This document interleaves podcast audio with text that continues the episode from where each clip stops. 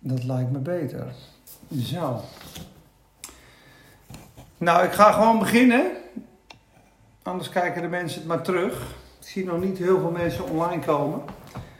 Maar we gaan het vandaag voor de tweede keer over Babylon hebben. Hey, Jenny. En ik wil ook nog een rehearsal doen. Een overzicht van wat we allemaal al behandeld hebben. Want voor sommige mensen gaat het snel, erg snel. Het is ook diep. Ik las bijvoorbeeld vandaag nog in 1 Korinthe 2. De natuurlijke mens verstaat niet de dingen van de geest van God. Ze zijn een mysterie. Ze zijn een dwaasheid zelfs voor hem. Want ze zijn geestelijk doorzien. En de Korinthiërs hadden wat gekibbel in de gemeente. En dan zeiden die, joh, wandelen jullie dan niet naar de mens? Bent u dan niet natuurlijk? Bent u dan niet vleeselijk? Dus een geestelijk mens verstaat de geestelijke dingen. 1 Korinthe 2, lees het maar eens over de geestelijke wijsheid. Over goddelijke wijsheid. Dat het heel anders geïnterpreteerd is. Hè? Ik zou zeggen, iemand die in zijn intellect zit, die ziet de Bijbel en het verhaal van het kruis als een dwaasheid. Ik zat van de week nog met iemand die zei, ja, met alle respect hoor, super fijn persoon. Maar ja, 80% in de Bijbel, dat geloof ik niet zo. Dat zie ik anders. Ja goed, ieder zijn goed recht. Maar uiteindelijk alleen de Heilige Geest ontvangt de dingen van de mensen van God. Ik zie daar een vader en een verloren zoon. Een beeld. Dat kan maar één ding betekenen, dat mijn vriend Ari is. Ari, hoe is het? Wat leuk dat je even kijkt. Ik hoop dat je lang kijkt en mag genieten van de rijkdommen van het woord en van je kleine broertje. Maar in ieder geval, de geestelijke mens verstaat de dingen van de geest. De natuurlijke mens is dat dwaasheid. Een dwaasheid voor de natuurlijke mens. Hij snapt het niet, hij kan het ook niet zien. Hij zegt in Hebreeën 5, zegt hij, na de tijd gerekend had u nu al leraars moeten zijn. Maar u heeft nog steeds melk van nodig. U bent nog niet vast in het woord van gerechtigheid. In 1 Korinthe 3 zegt hij, jullie hebben nog ruzie, jullie kibbelen nog. Zijn jullie nog eigenlijk een beetje kinderachtig? En als er nog eigen belang is, als er nog jaloezie is, als het allemaal nog gaat om jezelf, wandelt u dan niet naar de mens? Het kan zijn dat als je dus de woorden van mij hoort en het soms niet begrijpt, dat het ook kan zijn dat je nog een stukje geestelijk mag groeien, dat je gewoon een kind mag zijn, dus dat het later komt. Er is bijvoorbeeld een voorbeeld van iemand die zat vroeger op de Bijbelstudies, die zei, ja, het eerste half jaar snapte ik er niks van. Waarom zeg ik dit? Die jongen snapte het niet. Hij zei, maar ik bleef komen. En op een gegeven moment begon het te dagen. En die jongen is nu prediker. Die is geestelijk gegroeid. Die is verder gekomen. Maar ik zeg dit omdat jullie kennen natuurlijk wel eens mijn capriolen op Insta. En je bent er niet. Oh, ik moet nog op live drukken. Oh, wat goed. Wat goed zeg van jou, Jenny. Wat goed. Nou, jullie hebben 4 minuten gemist op Instagram. Wat goed, iemand zegt net, je bent er niet op Instagram. Bedankt. Oh, ik denk, wat heb ik weinig volgers. Niemand wil me meer horen. Maar sorry mensen op Instagram, ik was al 4 minuten begonnen. De mensen op Facebook, die zijn extra gezegend nu. Dus jullie moeten straks even naar Facebook. Peter Duijs samen door de Bijbel. En dan kan je nog een stukje zien. Trap de muur in. Ja, trap de muur in. Maar ik kwam dus op het verhaal van geestelijk en natuurlijk denken. De natuurlijke mens, de geestelijke mens. 1 Korinthe 2. Waarom? Jullie zien wel eens dat ik een beetje capriolen uithaal. En over mensen heen trap. En dat zit er altijd nog in. Dat is een beetje voor de gezelligheid en de sfeer. Maar hier was dus een examenfeest. En het mooie is, je kan lachen waar je wil. Die jongens lopen daar met een biertje in hun hand. Maar ze zeiden, velen van hen zeiden, joh, wij luisteren ook naar jouw onderwijs online. Hey Shender, topper. Bas, goeiedag. We luisteren ook naar jouw onderwijs, zeiden die jongens. Maar we begrijpen het niet zo goed. Ik zei, joh, bid om de Heilige Geest, dan ga je het begrijpen. Dus wat mooi als je 7, 8 van die gastjes ziet met een Heinekenblikje in hun hand. Net een hak over je hoofd geswingd. Net een 1-inch punch op je borstkas gehad. En toch serieus met die Bijbel, serieus met geloof bezig. Ziende ook de duisternis, ziende de wereld. Zien, kijk, het is nu voor sommige mensen heel duidelijk. Hè? Die zijn in het koninkrijk, die zien heel goed het verschil tussen de Satan, tussen het wereldsysteem, tussen gelovigen en ongelovigen. Er zijn ook mensen die gaan het nog ontdekken. Maar de tijden gaan toenemen, dit zegt de Bijbel, dat de mensen die goed zijn, worden alleen maar beter. En de mensen die kwaad zijn, worden alleen maar slechter. Het kwaad gaat alleen maar toenemen en het contrast tussen kwaad en goed gaat ook steeds meer toenemen. Zij die evil zijn, will become more evil.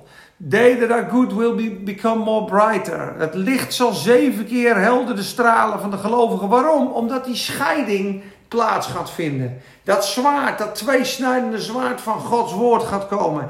Het tweesnijdend zwaard. Ook vanavond wat ik preek, brengt scheiding tussen 2 werelden. Scheiding tussen het natuurlijke, scheiding tussen het bovennatuurlijke. Scheiding tussen de wereld, scheiding tussen Babylon. Het is absoluut totaal niet de zaak van een christen om een ander te veroordelen. Nee, om hem lief te hebben en voor hem te bidden. Maar een christen herkent een andere christen. Die weet, dat is een broeder van mij. Dat is iemand die ken ik. In het geloof word je straks steeds meer gepest. Er komen tijden aan, dan gaan mensen het op de spits drijven. Dan gaat de Satan het op de spits drijven. Dat hebben we in vele lessen al behandeld. Dan ga je zien wie God dient en dan ga je zien wie God niet dient. Dan ga je zien wie slecht is en dan ga je zien wie goed is. Dat komt straks onder die pressure, komt dat naar buiten. En wij groeien door verdrukking heen. Hé, topper. Ja, Pullen, jij kan ook goed schoppen trouwens, heb ik gezien, die kicks. Erik Zwaan kijkt, Boeiman kijkt. Nou, hartstikke leuk. We hebben het over de geestelijke dingen. Dus waarom leg ik dit uit? Openbaring is moeilijk, openbaring is geestelijk doorzien. Lees 1 Korinthe 2. Het gaat over geestelijke wijsheid, geestelijk inzicht. Ik zei eens een mooi stukje lezen uit 1 Korinthe 2. En daarna gaan we bidden, vragen we een zegen. Gaan we wat dingen behandelen van de afgelopen 7 lessen. Gewoon de hoofdpunten, de nuggets, om eventjes ons hoofd op te frissen. Om eventjes terug te kijken en om ons geheugen op te frissen en te zien wat God wil doen. En dat is gewoon zo ontzettend belangrijk. Ik ga je wat lezen uit 1 Korinthe 2. Er is een wijsheid, in vers 8, die niemand van de leiders van deze wereld gekend heeft. Immers, als zij die gekend hadden, zouden ze de Heere der heerlijkheid niet gekruisigd hebben. Maar het is zoals geschreven staat, wat geen oog heeft gezien en geen oor heeft gehoord, dat in geen mensenhart is opgekomen, dat is wat God bereid heeft voor hen die hem lief hebben. Aan ons echter heeft God het geopenbaard door zijn geest. Zie je, openbaring komt door zijn geest. De geest onderzoekt alle dingen. Ja, zelfs de diepten van God. Want wie van de mensen kent de dingen van de mens dan de geest van de mens die in hem is? Zo kent ook niemand de dingen van God dan de geest van God. En wij hebben niet ontvangen de geest van de wereld, maar de geest die uit God is, opdat wij zouden weten de dingen die ons door God genadig geschonken zijn. Dus God heeft genadig geschonken zijn liefde, zijn wijsheid, zijn kracht, zijn gezag, zijn heerlijkheid, zijn glorie. Dit wordt... William van de Groep, ik zit in de kroeg en luister graag mee. Heerlijk. Jezus kwam ook in de kroeg tussen de hoeren en de tollenaars. Sterker nog, die hingen aan zijn lippen. En de kerkmensen die gooiden stenen naar hem. Dus wat dat betreft zit ik in goed gezelschap. Maar luister, geestelijk denken, geestelijk wandelen, hemels denken, hemels wandelen is de sleutel tot openbaring, tot geestelijke groei, tot het boek Openbaring. Want als je met de wetenschap en je intellect de Bijbel gaat proberen te interpreteren, dan krijg je dit. Vers 14. 1 Korinthe 2, 14. Maar de natuurlijke mens neemt de dingen van de geest van God niet aan, want ze zijn een dwaasheid voor hem.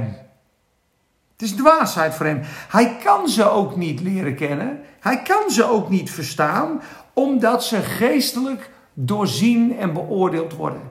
Dus de mens... van nature, wij wonen in een lichaam, wij hebben een ziel, je denken, je willen, je voelen, je emoties.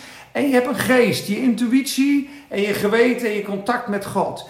Door de zondeval in het paradijs, toen wij zeiden, even plat gezegd, God, klojo, ik hoef niks met jou te maken hebben. Sorry dat ik het even zo plat zeg, maar dat is de vijandschap naar de mens toe. We hebben God niet nodig.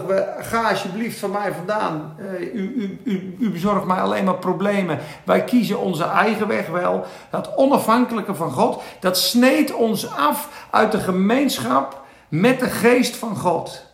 Daardoor werd er schaamte gevonden in Adam en Eva. En ze zagen dat zij naakt waren. Ze verstopten zich achter een boom. Ze schaamden zich eerst niet. Ze waren naakt. De Bijbel zegt heel duidelijk, ze schaamden zich niet. Ze kenden het kwade en het goede niet. Ze hadden geen wet. Ze waren in de heerlijkheid en de vriendschap met God. Totdat de zondeval kwam.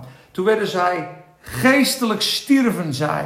En dat is de staat van de natuurlijke mens op dit moment. Zijn geest is dood. Zijn geest is het contact met God kwijt.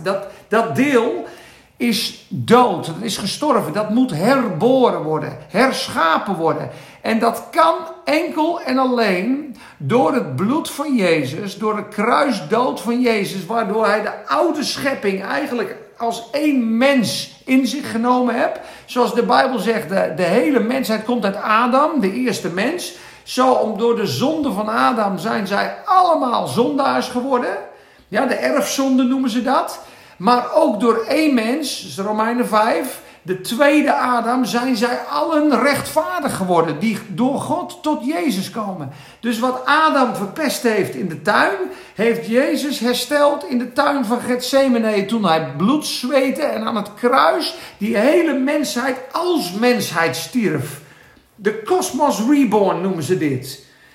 De hele schepping stierf in Jezus. En Jezus is begraven, heeft die zonde, die schuld, dat contact met God, wat gebroken was, is totaal hersteld. Waarom? Jezus had een volmaakte wandel met liefde met God.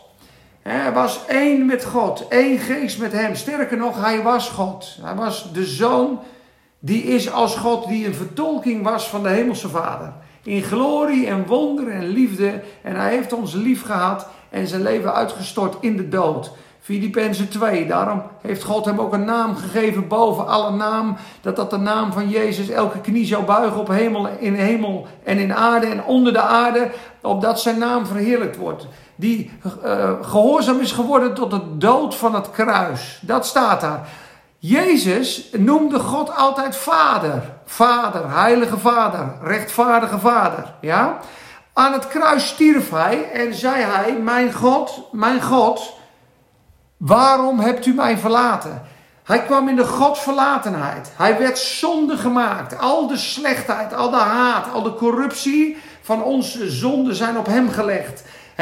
On him was laid the iniquity of us all, zegt Jesaja 53. God heeft ons, de straf die ons de vrede aanbrengt, kwam op hem. Hij sloeg de herder en de schapen gingen vrij uit. Dus Jezus heeft de penalty van de zonde volledig geabsorbeerd. Heeft het contact met God hersteld. Is zelf in de godverlatenheid geweest. En God vond dat offer van Jezus zo waardevol en krachtig. Met zijn bloed heeft hij ons gekocht. Lazen we in hoofdstuk 5. U bent waardig om te oordelen. Want gij zijt het lam dat geslacht was. Ja, want u hebt ons gekocht met uw bloed. Uit elke stam en taal en natie en volk. Dus Jezus heeft ons gekocht met zijn bloed. Moest nagaan. Dat je iemand vrij moet kopen met je bloed. Dan weet je dat je eraan gaat. 5 liter van jouw bloed. Dan kunnen we iemand vrijkopen. Dan ga je eraan. Jezus heeft zijn leven afgelegd. Om het contact te herstellen met God. Door de Heilige Geest is hij toen opgewekt. En allen die hun vertrouwen op Jezus stellen, krijgen nieuw leven. Worden opnieuw geboren, worden hersteld met God, worden verzoend met God. De vijandschap wordt gebroken. De vijandschap, de zonde, de haat en de egoïsme. Wij zijn aan het kruis bestraft in het lichaam van Christus. De zonde heeft de doodstraf gehad. We hebben de doodstraf gehad in Jezus.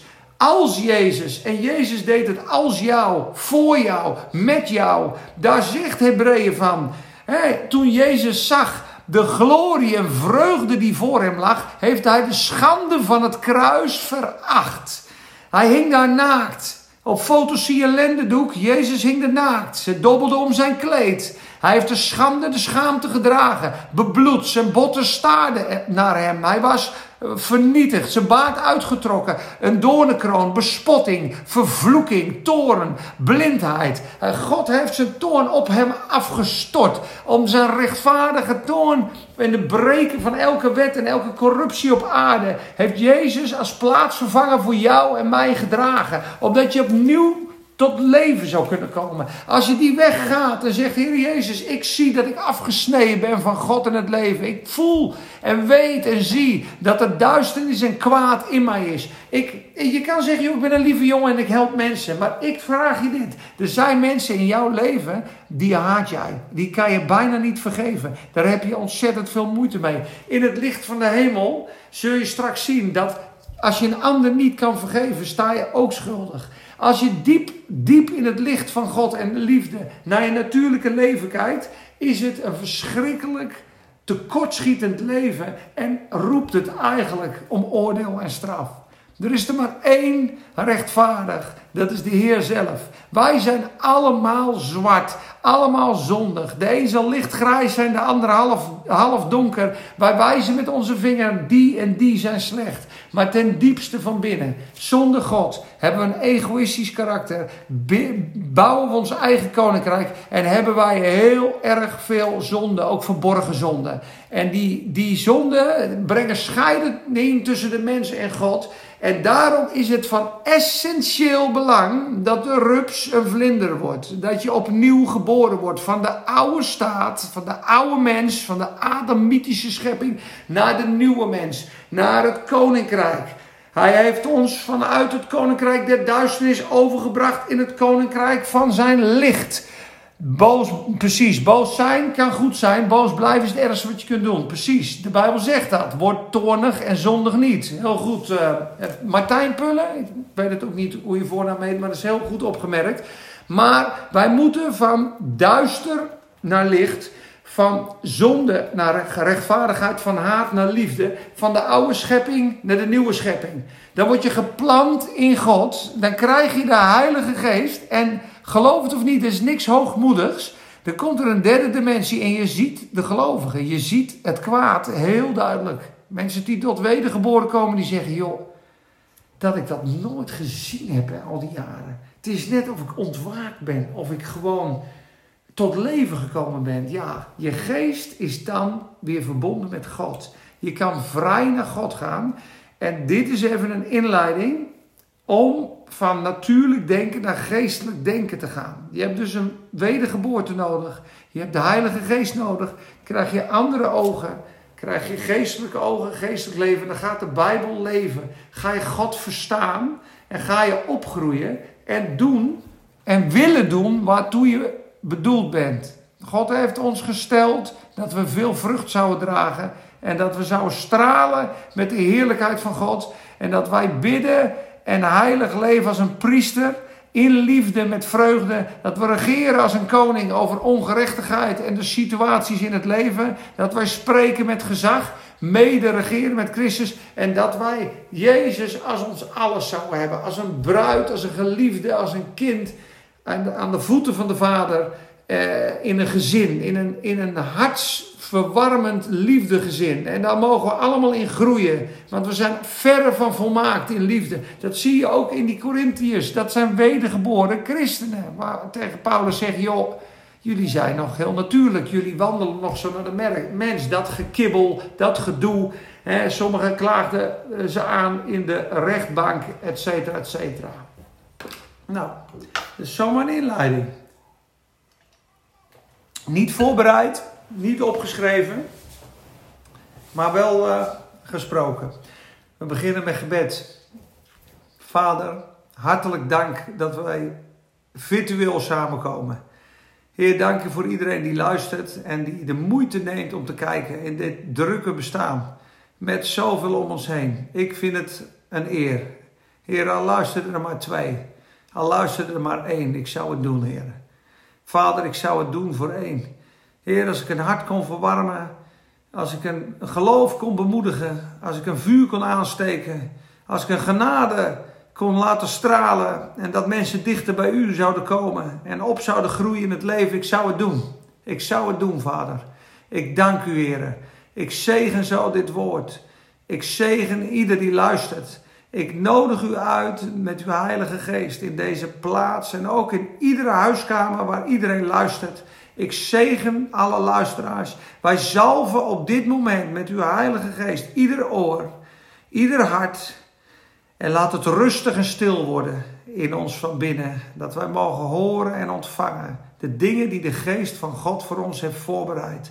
Heer, u hebt het zo mooi gesproken. Opdat wij zouden wandelen in de werken die u voor ons voorbereid heeft. Ik spreek tot iedere bestemming, heren. En ieder mens dat luistert. Ik spreek tot dat met gezag, tot dat leven. Word vruchtbaar. Word vermenigvuldigd. Word krachtig. En kom tot je doel. Kom tot bloei. Kom uit je graf vandaan. Kom uit je kooi vandaan. Kom uit je achter die struik vandaan. Ik breek schaamte. Ik breek teleurstelling. Ik breek ontmoediging. En ik bied hoop en liefde en vreugde en overvloedige genade. Dankzeggingen, lofprijs, overwinning. En honderdduizenden halleluja's in je hart. Dat je mag opstijgen als een arend.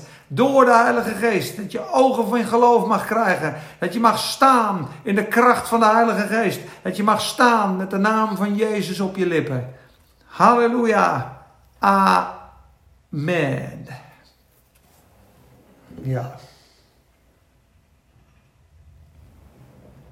Nou. We gaan beginnen. Ik ga toch een kleine rehearsal doen. Boek Openbaring zijn wij begonnen een week of 6, 7 geleden. Ik ga je ook wat dingen zeggen, ook over mezelf. Ik heb natuurlijk 3 jaar niet gepreekt, niet gepraat. Ben heel erg vastgelopen in 2016. Ik weet niet of het te maken heeft met een burn-out, oververmoeidheid of emotionele instabiliteit of te streng voor jezelf. Maar het kwam allemaal samen. Ik had bepaalde patronen doorbroken. En na 3 jaar kwam een bepaald patroon terug. Ik was streng, hard, kortaf op mezelf. Ik was boos. Ik merkte dat ik snel gefrustreerd was. En als ik bijvoorbeeld een fietsband aan het verwisselen was, dat mijn gedachten alleen maar naar het negatieve gingen. Ah, maar negatief, negatief, negatief. En uiteindelijk wou ik in februari dan weer beginnen met de Bijbelstudie. Ik ging naar zo'n zaaltje toe. En ik rijd erheen. En ik had, vloek na vloek na vloek. En frustratie na frustratie na frustratie. Als je in die auto naast me gezeten had hij gezegd, ja, je moet echt omdraaien nu. Zo afgewezen, zo boos, zo aangeklaagd, zo opgejaagd. Elke stem die maar in mijn gedachten kwam. Oh, je moet bidden, oh, je moet dit, oh, je moet dat, oh, je moet dat. Ontzettende slavernij, ontzettende uitputting, ontzettende introspectiveness. En op een gegeven moment kwam ik bij dat zaaltje en ik vroeg, joh Koster, kan ik in dit zaaltje les gaan geven? Nee, ja, de kerkraad had toch besloten om het niet te doen. En ik denk, dat is een teken, zie je wel. Ik ben ook niet goed bezig. Ik ben zo aan het vloeken, ik ben zo aan het tieren. Misschien is het wel gewoon een dichte deur. Daarna heb ik een gigantische zware griep gehad. Een griep waarvan, als ik dus dit glas zou vasthouden, zou het glas eruit gaan. Want ik was 2 weken zo aan het rillen, dat als ik op het toilet zat en ik deed mijn voeten op de betonvloer, op de koude betonvloer, dan rilde ik 2, 3 keer zo hard. Dus ik was echt ziek. Ik weet nog wel dat ik de vloerverwarming aanzet op 40 graden en een joggingpak en een badjas aandeed en op die warme vloer ging liggen en 4,5 uur in een warm bad ging, dan een half uurtje naar buiten en dan weer 4 uur in bad. En zo ontzettend aan het ijlen, zo druk, zo'n pressie, zo'n vermoeidheid, dat lichaam. En dan kwam alles bij elkaar en een burn-out en negativiteit en alles bij elkaar. Alles bij elkaar. Goed zo, schat. Dankjewel. Mijn dochtertje komt binnen. Ik had al een berichtje gestuurd. Zachtjes binnenkomen, zachtjes binnenkomen. Ze is net als de vader. Ze wil de deur opengooien. Hey, hoe is het?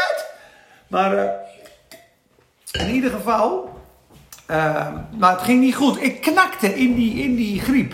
In die griep knakte ik zo hard dat ik het gewoon niet meer zag zitten. Emotioneel knakte ik ook. En ik had toen zoiets van, joh, ik stop ermee. Dit is niet gezond. Dit gaan we niet goed doen. Dit werkt niet. Dus ik heb 3 jaar ben ik aan het tennissen geweest, aan het ontspannen geweest, aan het genieten geweest. Ik kon bijna niet lezen, ik kon bijna niet groeien. En dat heeft heel lang geduurd. En het bleef eigenlijk wel een beetje zo. Ik las wel af en toe en ik deed wel af en toe. Alleen, ik zou zeggen, corona heeft mij uiteindelijk heel erg goed gedaan. Corona, dat bracht ons thuis minder op de vlucht. Minder tennisbaan, minder sportschool, minder kroeg, minder vlucht. Dus wij gingen wandelen.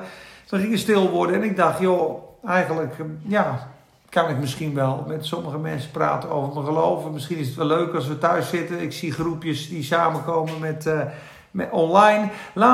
Laat ik dan toch de kennis die ik 15 jaar lang vergaard heb, toch niet overboord gooien. Misschien is het heel goed om dat gewoon door te geven en daarover te praten. Dus zodoende ben ik 7 weken geleden begonnen met het boek Openbaring, gelijk weer de hoogste en de moeilijkste graad. Maar nee, ik had die boeken al 20 jaar. Ik heb Efeze en Openbaring proberen te onderwijzen en te bestuderen. En ik weet echt niet alles ervan, maar ik weet wel dat ik sommige mensen zou kunnen inspireren en bemoedigen. En Daarom heel erg blij dat ik het nu weer doe. En ik moet eerlijk zeggen, ik ben er wat ontspannender in. Moet ik wel zeggen dat als je, daar kom ik ook achter, hè? Als je dus een les hebt waar het heel erg floot, dan denk je soms als je klaar bent, nou dat ging echt goed. En dan luister je het wel eens terug en dan denk je, nou ik vind het minder pakkend. En de keren dat ik dus totaal onzeker een teaching gedaan heb, dat ik echt dacht, ja dit raakt aan. Kan nog wel, je hebt niet voorbereid, je bent aan het zweten. Alle onzekerheid en stemmen gaan door je heen. Het wordt verstoord, het is onrustig. Ja, dat blijken dan toch de beste onderwijsavonden te zijn. Het is echt uniek. Ook op YouTube, ik heb wel eens gezegd, dat filmpje over tongentaal. Ik was dat toen aan het onderwijzen. Nou, daar ging van alles door mijn hoofd heen. Het stoorde, het stotterde. En uiteindelijk denk je, joh, waarom doe je dit? En dat is het best bekeken filmpje.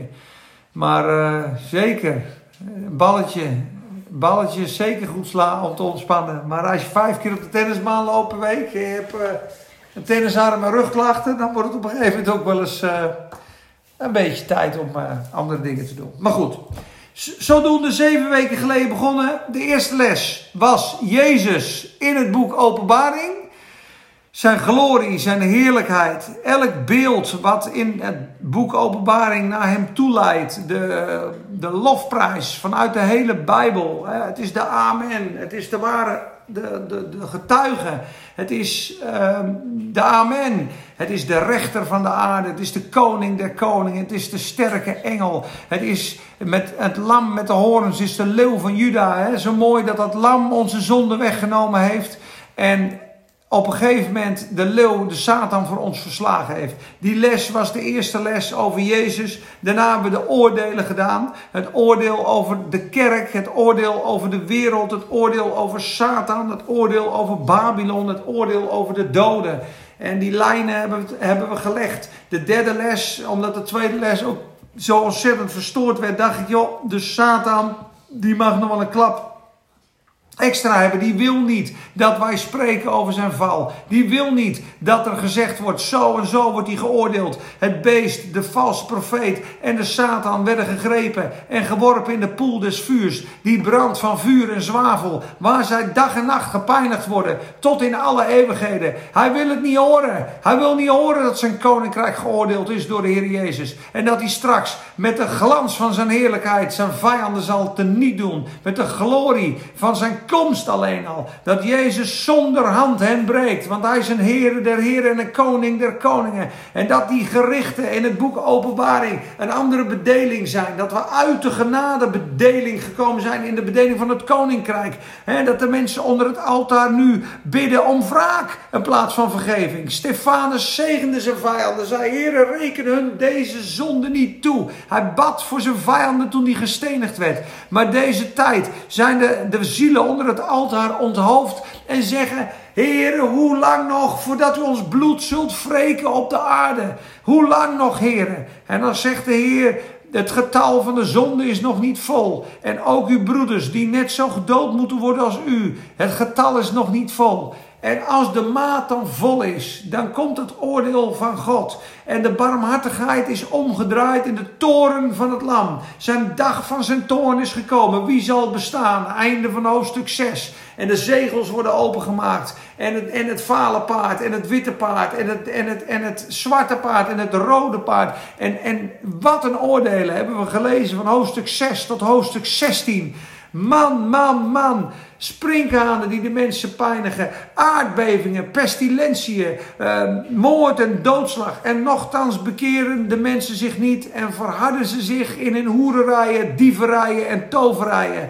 Het oordeel over de Satan en de Antichrist hebben we toen behandeld. Daarna hebben we de 7 gemeentes behandeld. Philadelphia, broederliefde, Laodicea, mening van het volk, Sardis, de protestantse kerk, Thyatira, de katholieke kerk. De derde is Pergamos, de kerk die met de wereld getrouwd is. De tweede is Efeze, de lijdende kerk. En de eerste is, hoe heet de eerste nou? Efeze, de eerste kerk. Nou, ik ben hem even kwijt. Die gaan we even opzoeken. Hoe heet de eerste? Schrijf aan de engel, aan de gemeente van... Nou, wie weet het, jongens. Even kijken, daar ben ik nou wel benieuwd naar. De 7 gemeenten. Oh, de eerste is in Efeze. Sorry, de tweede is Smyrna. Ik ben in de war. Smyrna is de leidende kerk. Efeze had zijn eerste liefde verloren. Dat was het, sorry hoor. Dus, maar dat hebben we behandeld. En dan hebben we daarna ook nog gesproken over het plan van God in Efeze. Dat wij gesterkt mogen worden in onze inwendige mens door de Heilige Geest. Door de kracht van de opstanding. That you might be strengthened with might in the inner man. Wouter Hopman, met gaan, hartstikke idee. Oh, je moet gaan. Ja, dan luister je een andere keer. Wouter, bedankt. Maar in ieder geval dat wij met kracht gesterkt zouden worden in de inwendige mens. Dat is de kracht van de opstanding. Dat is de kracht van de Heilige Geest die de Satan en de dood overwonnen heeft.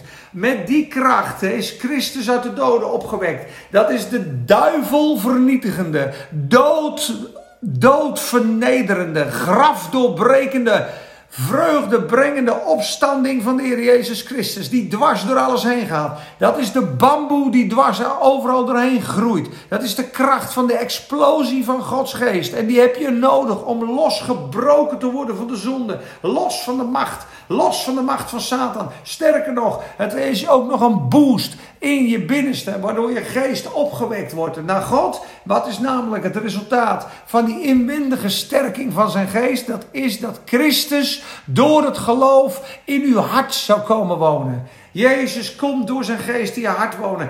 En wat is daar het resultaat van? Dat u geworteld mag worden in de liefde. In de liefde, in de gemeenschap met Christus, in de liefde geworteld. En samen met alle heiligen. Broederschap. Mag ontdekken, wat is de lengte, de hoogte, de diepte, de breedte en te kennen de liefde van Christus die alle verstand te boven gaat. Daar gaat hij alweer. Knowledge surpassing love of Christ. Dat je vervuld mag worden met alle volheid van God. Die lengte, breedte, hoogte, diepte is die kubus, is het Nieuwe Jeruzalem, is de stad en de bruid waar God zijn glorie en glans doorheen schijnt. Christus in al zijn volheid door ons heen. En hij die bij machten is oneindig veel meer te doen dan wij bidden of beseffen. Naar de kracht die in ons werkt. Aan hem zij de heerlijkheid in de kerk door Christus van nu aan tot in eeuwigheid. Daar besluit hij die lofprijs mee in Efeze 3. Want lees maar eens Efeze 3. Dat is het geheimenis beschreven. En hij zegt, joh, ik heb in weinig woorden hiervoor geschreven dat u mijn kennis in het evangelie kent. Hoofdstuk 1 en 2. Hoofdstuk 1 en 2 van Efeze. De kennis van Paulus in een notendop van de evangelie. En van het plan van God. Waar je die 7-voudige gemeentefacetten ziet. En dan zegt hij, ik heb in korte woorden hier geschreven. Dit is het doel. Dat God door de kracht van de Heilige Geest Door welke stroming en kerk spreekt u, Peter? Heerlijk. Door de stroming van de Heilige Geest, van de gemeenschappelijke kerk van de hemel. Daar is één kerk, één broederschap, één liefde, één familie. Halleluja, die kerk, Martijn. Maar ik spreek door de liefde van God tot jullie om je op te bouwen in het geloof. Dat je gesterkt mag worden. Want God wil door de gemeente zijn veelkleurige wijsheid bekendmaken aan de machten. En zodra Jezus in mij en jou zichtbaar wordt. Zodra dat hele huisgezin van God samenkomt in liefde. Is de voltooiing van Gods plan een feit. Dan is zijn kruis dood. En zijn opstanding niet alleen zichtbaar geweest in het natuurlijke, maar ook in het geestelijke, dwars door zijn gelovigen heen. En dan zal iedereen zien, zij waren dood, zij leven nu. Zij waren zwak, zij zijn nu sterk. Zij waren onheilig, zij zijn nu heilig. Zij zijn de kinderen van God die tot volwassenheid gekomen zijn. Dit is het openbaar worden van de zonen van God. Dit is waar God voor gestorven is. Nu zal de vijand verslagen worden. En lees maar in het boek Openbaring. Elke keer als het oordeel op de vijand is geweest. Elke keer als het oordeel op de nek van de vijand is gekomen. Is de grote vreugde. Groot feest. Toen was de aanklager neergeworpen. Halleluja, zeiden ze. Halleluja, want de zaligheid is gekomen. En hij die de broeders aanklaagde is nedergeworpen. Als Babylon geoordeeld is. Lees maar daarna. Zullen we straks lezen in hoofdstuk 18. Hele hemel lofprijst. En is blij en is vreugdevol. Want het uur van haar oordeel is gekomen. Op het moment dat Satan geoordeeld is en het oordeel geveld is over ons en aan het kruis, komt de heerlijkheid van God en de vreugde van de verlossing vrij. Halleluja. Halleluja. Ja, dat bestaat niet. Kijk, protestants en gereformeerd en evangelisch is eigenlijk wat mee begonnen. Dat heb je waarschijnlijk gemist, omdat ik de eerste 4 minuten niet op Insta zat. Maar daar begint de scheuring in Korinthe mee. Want de een zegt, ik ben van Paulus, ik ben van Petrus, ik ben van Apollos en ik ben van Christus. Is Christus in stukken verdeeld? Snap je, dat is vandaag de dag net zo. Ik ben protestant, ik ben gereformeerd. Het is niet goed. Het is niet goed. Ik ben van Christus, moet je zeggen. Ik ben van Christus. Ik ben van Christus. We zijn alle van Christus. Er is één heilige algemene kerk. En er zijn geen namen aan verbonden. En dat hebben we helaas nog wel, maar dat is niet hoe het moet. Volgende les. Oké, toen kwamen we op de wederkomst. Wederkomst van Jezus. Wederkomsten. We hadden het over de geheime komst voor de waakzame en de open komst aan het einde van de verdrukking. Het is heel mooi uitgelegd, ook door Watchman Nee. Hij zegt, luister, God brengt iedere gelovige tot volwassenheid. En hij wil het liefst doen door genade. En dat kind opgroeien in genade en dat hij groeit tot volwassenheid. Maar doet hij dat niet, dan kan het zijn dat een vader op een gegeven moment ingrijpt en een kind wel een straf moet geven. He, je moet je diploma op school halen. Watchman Nee zegt, je bent wedergeboren, je bent in de school van God gekomen. En het is de bedoeling dat je afstudeert. Dat je van klas 1, 2, 3, 4, 5 gaat. Als je 15 jaar bent en je zit nog in klas 1, is niet gezond. Is niet goed. Daarom zegt hij, u bent baby's. U had al leraar moeten zijn naar de tijd gerekend. God wil dat je geestelijk groeit. Blijf je nou geestelijk hangen, dan kan de verdrukking komen. Dan kan de lijden komen. En dat kan ook als je groeit. Maar God kan op een gegeven moment ook gaan tuchtigen om je tot volwassenheid te brengen. Dat is met de wederkomst net zo. Als je vandaag in de genadetijd je toevertrouwt aan Jezus, hem op de eerste plek stelt en zegt, u bent mijn koning en mijn leven, mijn roem, mijn schild, mijn alles. Door u adem ik, leef ik, zie ik en besta ik. U bent het begin en het einde, de alfa en de omega. Zonder u ben ik niks, heren. U hebt mij gemaakt en geformeerd. U bent mijn alles. En voor u sta ik, ook op de aarde. Ook zal ik uw werk doen en ik zal u eren en de plaats toekennen die u behoort. Dan zal ik je zeggen, komt hij zijn bruid en zijn feestgangers halen. En die gaan niet door verdrukking heen, want ze zijn volwassen geworden. Maar de mensen die de volwassenheid en het geloof niet hebben doen groeien, zullen door de tuchtiging en de moeilijkheid en de verdrukking komen. Waardoor het vuur opgelaat wordt in die oven en daar de scheiding komt van het zwaard van God. En aan de ene kant is daar Satan en aan de andere kant is daar God. En dan zul je het verschil zien tussen de kinderen van God en de kinderen van Satan. Dan komt op een gegeven moment naar buiten wat van binnen zit. Er moeten ook scheuringen onder u zijn, hadden we gezegd, net als in 1 Korinthe, opdat blijkt wie echt is en wie niet echt is. Dus die wederkomst gaat over trouw en waakzaamheid. Zijn parousia is zijn tegenwoordigheid. Leven is zijn tegenwoordigheid. Petrus had het over heilig leven, rein leven, geen ruzie met mensen maken. En wees als mensen die wachten op hun Heer. Heb hem lief. En dat doet de Heilige Geest voor je. Als jij je toevertrouwt aan hem, zal hij dat werk in je volmaken. 1 Thessalonicense 5 zegt dat mooi. Onthoud u van alle schijn van kwaad en de Heere zelf heilige u geheel en al. Opdat uw geest en lichaam en ziel onberispelijk bewaard worden tot de komst van onze Heer Jezus Christus. Hij die u roept is getrouw, die het ook doen zal. Kun je op rusten. Maar hij vraagt in vers 22, onthoud u van iedere vorm van kwaad. Als je met haat of roddel of jaloezie of gemeenigheid zit, kan God zijn heiligende werk in je niet doen. Dat brengt scheiding. Met een onbekeerlijk hart, vasthoudend in zonde, kan God niet werken. Hij heeft je lief, hij is voor je gestorven, staat met open armen. Maar als je je volhardt in zonde, in bitterheid, in haat, in ruzie, in welke weg van Satan dan ook, dan kan het licht niet schijnen. Je zou moeten komen tot de oprechtheid en tot het licht. Dus dat is belangrijk. Dat is echt bekering. Bekering is omdraaien. Ik wil niks van Satan en zijn rijk te maken hebben. Ik wil niks met dat Babylon, met de zonde, met de haat, de verdoemenis en de slechtheid te maken hebben. Ik wil oprecht zijn en daar gaat God je bij helpen. En roep hem aan. In uw benauwdheid roep hem aan. En hij zal u eruit trekken en u zult hem verheerlijken. Psalm 50, 15.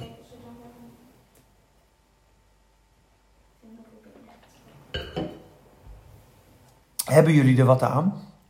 Ik hoop het. We hebben nog 18 minuten. En we zijn nog niet echt begonnen. Zullen we een dubbel uurtje doen? Nee. Halleluja. Jacob van Kooij, wat leuk dat je kijkt. En Grianne ook, lieverd, wat goed. Ik zag vorige keer aanbevelingen in je hartjes. Doet me goed. Doet me echt goed, mensen. Topper. Jenny. Super, thank you. Harps en bowls hadden we toen. The scene in heaven. Hoe gaat het boven? De gebeden van de heiligen. Dat reukwerk. En de harp, de aanbidding voor God. En dat we dat afwisselen met aanbidding en gebed. En dat ging toen die dag ook over Efeze. Efeze 2, waar zit je? In de hemelse gewesten. Waar woon je? Kolossenzen 3. Indien gij dan opgewekt zijt met Christus, zoek de dingen die boven zijn. Filippenzen 3. Onze wandel is in de hemel. Denk hemels, praat hemels, wandel hemels is niet makkelijk. Kan alleen door de Heilige Geest. Kan alleen door de Heilige Geest. Als je bidt, zal hij je geven. Als je aanbidt, kom je in zijn tegenwoordigheid. Als je het woord leest, geestelijke taal. Als je geestelijk wil leven, ga met geestvervulde mensen om. En spreek de dingen van de geest. En daar hebben we allemaal mee te dealen. Want als je niet uitkijkt, word je heel makkelijk meegezogen. En ben je heel snel met de aarde bezig. Ik ook. Vandaag ben de hele dag op zoek geweest naar een nieuwe Tesla. En dan wil je hem rappen. En dan wil je mooi velgen. En dan wil je rode wielklemmen. En het is allemaal prima. En ik heb allemaal mijn redenen ervoor natuurlijk. Maar uiteindelijk moet je wel uitkijken dat het je niet in bezit gaat nemen. En net als met een hobby. Geld, niks mis mee. Maar als het je beheerst, is het fout. Seks, niks mis mee. Als het je beheerst, is het fout. Macht. Je kan macht gekregen hebben van God. Macht om te dienen. Macht om leiding te geven. Macht als politieagent. Niks mis met macht. Maar machtmisbruik, geldmisbruik, seksmisbruik, hobbymisbruik, abuse is alles te veel. Is obsessief. Wordt niet goed voor je. En daar moet je gewoon voor waken. En daar moeten we allemaal voor waken. En dat kan. Ook door avonden zoals dit word je ook weer wakker, waakzaam. In je hangmat, je luistert het en je denkt, hé, Ik ga aan het woord van God zitten. Ik ga voor mijn buurvrouw bidden. Ik ga bidden dat ik vandaag mensen mag bemoedigen. Ik wil ingezet worden in het koninkrijk van God. Heer, hier ben ik. Spreek, uw dienstknecht hoort. Mij geschieden naar uw woord. Ik ben uw dienstmaagd. Mij geschieden naar uw woord. U open de deuren voor mij. Open de deuren die dicht zitten voor mij. Laat uw genade voor mij spreken. Laat uw barmhartigheid voor mij spreken. Maak mij los van de dingen waar ik aan vastzit. Heer, ik ben geboren om te regeren en te staan met u. Ik ben gecreëerd om in rechtvaardigheid en heerlijkheid met u te leven. Help mij daar vandaan te leven waar ik geboren ben. En je werkelijke leven is verborgen met Christus in God. In de hemelse gewesten. Heere, trek me daar naartoe. Heere, ruk mij uit de banden van de boze. Dat soort gebeden kan je gewoon bidden. Maak mij waakzaam. Maak mij levend naar uw woord. Dat zegt David ook. Hij zei gewoon als het ook niet goed ging. In Psalm 40. Mijn ongerechtigheden gaan over mij heen. Ze zijn meer dan de haren op mijn hoofd. Hierdoor heeft mijn hart zijn moed verloren. Het kan zijn hoofd niet meer opheffen naar boven. Mijn hart... Heere, haal toch uw barmhartigheid niet van mij weg. Gedenk mij toch. Vind uw dienstknecht, zegt hij aan het eind van Psalm 119. Want ik ben uw woord niet vergeten. Hoe vaak zegt hij het? Ik heb gezondigd, Heere. Zeg het maar. Ik ben zwak, ik ben bang en twijfelmoedig. Heere, dat mag je gewoon doen. Dat moet je gewoon doen. Dat vindt hij fijn. Dat vindt hij goed. Hij veracht de gebeden van zijn gevangenen niet. Stort uw hart en uw klachten uit bij hem. En als je dan oprecht en transparant over je angsten... Ja, helemaal goed, fijne avond. Luister terug, komt ook op Soundcloud. Als je dan oprecht met God kan praten, dan zul je zien... Dan valt er last van je af. En dan word je gedragen door de Heilige Geest. En dan word je hartrustig. En dan kan je God dienen met een blij hart. Dan kan je genieten van het leven. En dan dat is echt een proces. En dat is echt leren vertrouwen, leren praten met God. En daar mogen we in groeien. En dat gaat ook gewoon goed komen. En God gaat het goede werk wat hij in ons begonnen is afmaken. Halleluja. En toen kwamen we bij Babylon vorige week. Over die ontzettende... stad, die tweevoudige Babylon, dat materiële Babylon en het geestelijke Babylon. Het Babylon, het katholieke systeem, geestelijk, en het materiële systeem, de stad Rome. De heropening, de herintreding van het Romeinse Rijk met zijn Caesars wat terug zou komen. Waar straks de mens weer zal gaan denken dat hij God is. Waar er weer een Babylon, een Babel gecreëerd wordt met één naam en één stem. Waar Babel verwarring was. Waar Nineveh en waar Assyrië wetenschap, redenatie was. Waar wij erachter kwamen dat als je wetenschap... en redenatie niet overwint, je niet tot het geloof kan komen. Dat die verwarring, dat vijanden van Satan zijn. Wetenschap, logisch denken.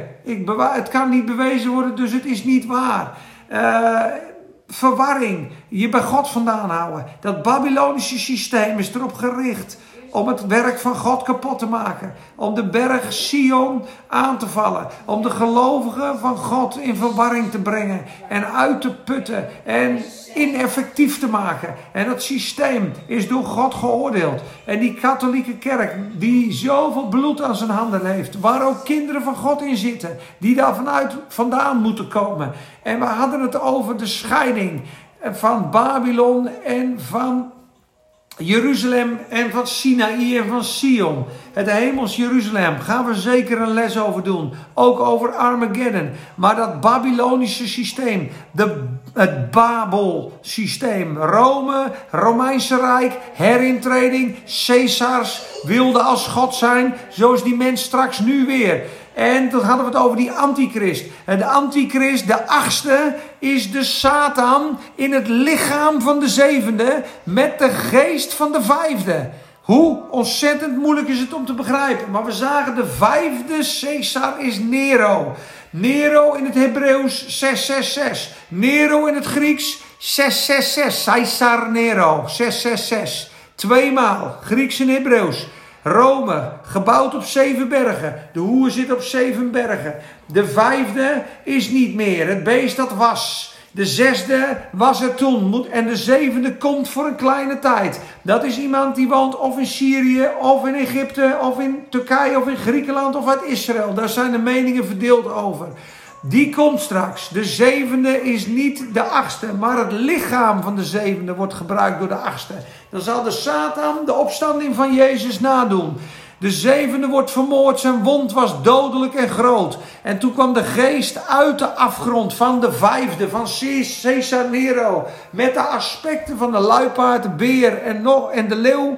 Dat zijn figuren uit de geschiedenis, Alexander de Grote en nog een paar, ik weet het niet allemaal precies. Maar alle meest sadistische, christenhatende, effectief oorlogvoerende wezens. Alsof hun geesten bij Satan in de gevangenis zitten, of dat hij ze bewaard heeft voor een dag des oordeels. En God zijn trouwe gelovigen voor het leger. Zo lijkt Satan ook zijn lievelingen te hebben. Zelfs staat er dat het beest van het land kwam met horens. Als hij sprak als een horen en hij kwam met 2 horens en sprak als de draak. Judas, de geest van Judas wordt hier zo vaak door bijbelleraren aangehaald. Alsof hij een deal gemaakt heeft met de Satan. Zijn ziel verkocht heeft. Hij ging naar zijn eigen plaats. Hij komt straks als de valse profeet. En die mensen die de geest in de gevangenis van Satan zitten, worden straks gebruikt om Satans koninkrijk te vestigen. Zoals Mozes en Elia door God gebruikt worden, zo worden de slechte, meest sadistische christenhater aller tijden was Nero. Die stak christenen als fakkels in brand bij tuinfeesten. Moet je nagaan, ze werden vastgebonden met teer overgoten en aangestoken als fakkels. Wat een groot kunstenaar sterft er in mij toen hij vermoord werd of stierf, zei hij. Hoogmoedig als die was. Hij komt terug in de geest van Satan, in het lichaam van de 7e. En dit is de 8e. En dat wordt de antichrist die een beeld op zal richten waar iedereen voor moet knielen. Dan wordt Babylon, gaat praatjes krijgen. Die gaat zeggen, joh, dit gaat me niet goed genoeg. Gaat me niet snel genoeg. En er stond, het beest was op de aarde geworpen uit de hemelen. Na hoofdstuk 12, wetende dat zijn tijd kort is. En dat hij weinig tijd heeft. En in zijn grote woede is hij achter de bevolking en de inwoners van de aarde aangegaan. Wee u, bewoners van de aarde, want de Satan is tot u afgekomen. En heeft grote toorn, staat er. En de plagen komen. En hij vervolgt de bruid en het mannelijk kind. En elke man en vrouw, vrije, slaaf, grote, die het merkteken van zijn beeld of het getal van zijn naam op hun voorhoofd en het beest niet aanbaden, moesten omgebracht worden. En in ieder die het teken niet had, kon niet kopen en verkopen. De christenen die dan op aarde zijn, zullen lijden. Hongersnood, vluchtgedrag, geen huis, geen woning. En de mensen die hun zullen verzorgen zijn de broeders. In Mattheüs 25, die het aan de gevangenis, heeft u mij goed gedaan. U gaf mij eten, u gaf mij te drinken. Dat zijn de schapen en de bokken die in de grote verdrukking de kinderen van God verzorgd hebt. Indien gij het aan mij gedaan hebt. Aan een de kleinste van mijn broeders hebt gij het aan mij gedaan. Er zijn gelukkig mensen in die verdrukking die gaan zien, dit is Satan, dit is zo duister, hier wil ik niet bij horen. Ik zie de macht van Satan zo er doorheen. Ik zie het vandaag ook. We zien het vandaag met corona en de 1,5 meter. Ik zie dat er zoveel spellen gepleegd worden, dat er geen transparantie is, dat er politieke spellen klaar liggen en dat er grote regeringen en plannen klaar liggen om de wereld over te nemen in one world order en iedereen te controleren. Het ligt klaar. Mensen, de tempel in Israël ligt klaar om gebouwd te worden. Zodra de tempel gebouwd wordt, is een groot teken aan de tijd. Want de Satan zal in de tempel komen. In de tempel, als een Messias, als een koning van het licht, als een engel des lichts. Hij zal zich in de tempel zetten en zich laten aanbidden alsof hij een god is. Hij komt niet als een crimineel. Hij komt als een vredestichter. Hij komt als de Messias. En iedereen zal zeggen, eindelijk rust en vrede. Maar ze weten niet dat hen overkomt een plots verderf en het zal hun geenszins ontvluchten. Waarom denk je dat ik dit doe? Om mensen wakker te schudden. Dat je je Bijbel gaat lezen. Dat je zelf gaat zien de listen van de Satan. Want God wil dat iedereen tot behoudenis komt en tot erkentenis der waarheid. En dat geen mens verloren gaat. Maar luister zonder de waarheid van Gods woord. Zonder de Heilige Geest. Zonder de Bijbel. Zonder de naam van Jezus en het bloed van het lam. Ben je een peanuts voor de vijand in zijn koninkrijk. Dit doet hij. En je bent weg. Je hebt geen schijn van kans tegen Satan en zijn rijk. Zonder Jezus en de kracht van het gebed en de Heilige Geest. Het bloed en het woord. Geen schijn van kans. Je wordt meegezogen met de stroom. Ze zullen je bedreigen. Ze zullen komen met mooie verhalen. Als je niet met ons spelletje meedoet, zetten we jou uit. Het zijn mensen die God niet vrezen. Maar als je niet onderlegd bent in de waarheid van Gods woord. Lees het boek Openbaring, nu het nog kan. Ik ben geen dreigementen aan het doen, dit is realistisch. Er komt een tijd dat je het boek niet meer kan lezen. Er komt een tijd dat je ogen niet meer in het licht zullen zijn. Dat ze je opsluiten en martelen om je geloof. Lees het boek Openbaring. Lees de waarheid. Lees de evangeliën. Word wakker. Zie wat er gaande is. Vlucht met alles wat je kan naar Jezus. Vlucht naar de Zoon van God. En weet je wat er gaat gebeuren? Je gaat vrede krijgen. Je gaat openbaring krijgen. Je gaat de listen van de vijand doorzien. Je gaat Babylon ontdekken. Je gaat Sion ontdekken. En je zal zien, jongens, hoe ver is de wereld verdwaald zonder God. Hoe ver? Ze zijn in duister. Ze weten het niet. Mensen geloven dat de aarde altijd zal bestaan. Willen de zeeën redden. Willen de schepping redden. Maar zien niet dat er een nieuwe hemel en een nieuwe aarde komt. Dat alles met vuur verbrand zal worden. Dat het hele heelal gereinigd zal worden van alle ongerechtigheid. En dat Jezus straks zijn nieuwe koninkrijk gaat vestigen op aarde. Van licht, heerlijkheid en liefde. Ik kom verder niet vandaag. Ik heb een rehearsal gedaan. Ik heb een getuigenis gedaan. En een inleiding over geestelijk denken. Natuurlijk denken. Ik geloof dat dit het woord voor vandaag was. Wat goed is, is goed. We zullen volgende week bidden. Waar we op verder gaan. Of we de Babylon of Jeruzalem of Sion gaan behandelen. Maar één ding is zeker. Satan wil niet dat je geestelijke ogen open gaan. Hij houdt degenen die verloren gaan in duisternis. Lees 2 Korinthe 4. 2 Korinthe 4. Lees dat hoofdstuk. 2 Korinthe 4. Daar staat in vers 4 al. Want de God van deze wereld heeft de gedachten verblind van de mensen die verloren gaan. Opdat het schijnsel van de heerlijkheid van het evangelie van Christus hun hart niet zal verlichten. Er ligt een bedekking en een sluier op ieder mens en hij houdt ze in duisternis.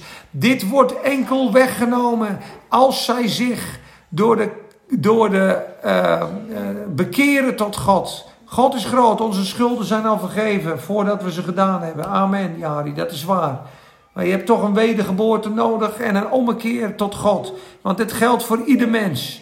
Alleen een mens die niet tot Christus komt, die effectueert die zegen niet. En toch moet je dus door bekering en erkenning je afscheiden van Satan en opnieuw geboren worden. En dan is het zondeprobleem absoluut opgelost. Hij is gekocht en betaald. Je bent gekocht en betaald. Maar uiteindelijk komt het erop neer. Dien je de Heer of dien je jezelf? Ben je van Sion of ben je van Babel? En lees 2 Korinthe 4. 2 Korinthe 4, waar de Satan niet wil dat je ziet. Want de sluier wordt weggenomen in Christus als het zich tot de Heere bekeerd heeft. En dan zie je dat de glorieuze Zoon van God is opgestaan. Amen. Ik stop hier. Amen. Ik ben de zoon van Botzwaan en Kui Nera. Amen. Geweldig.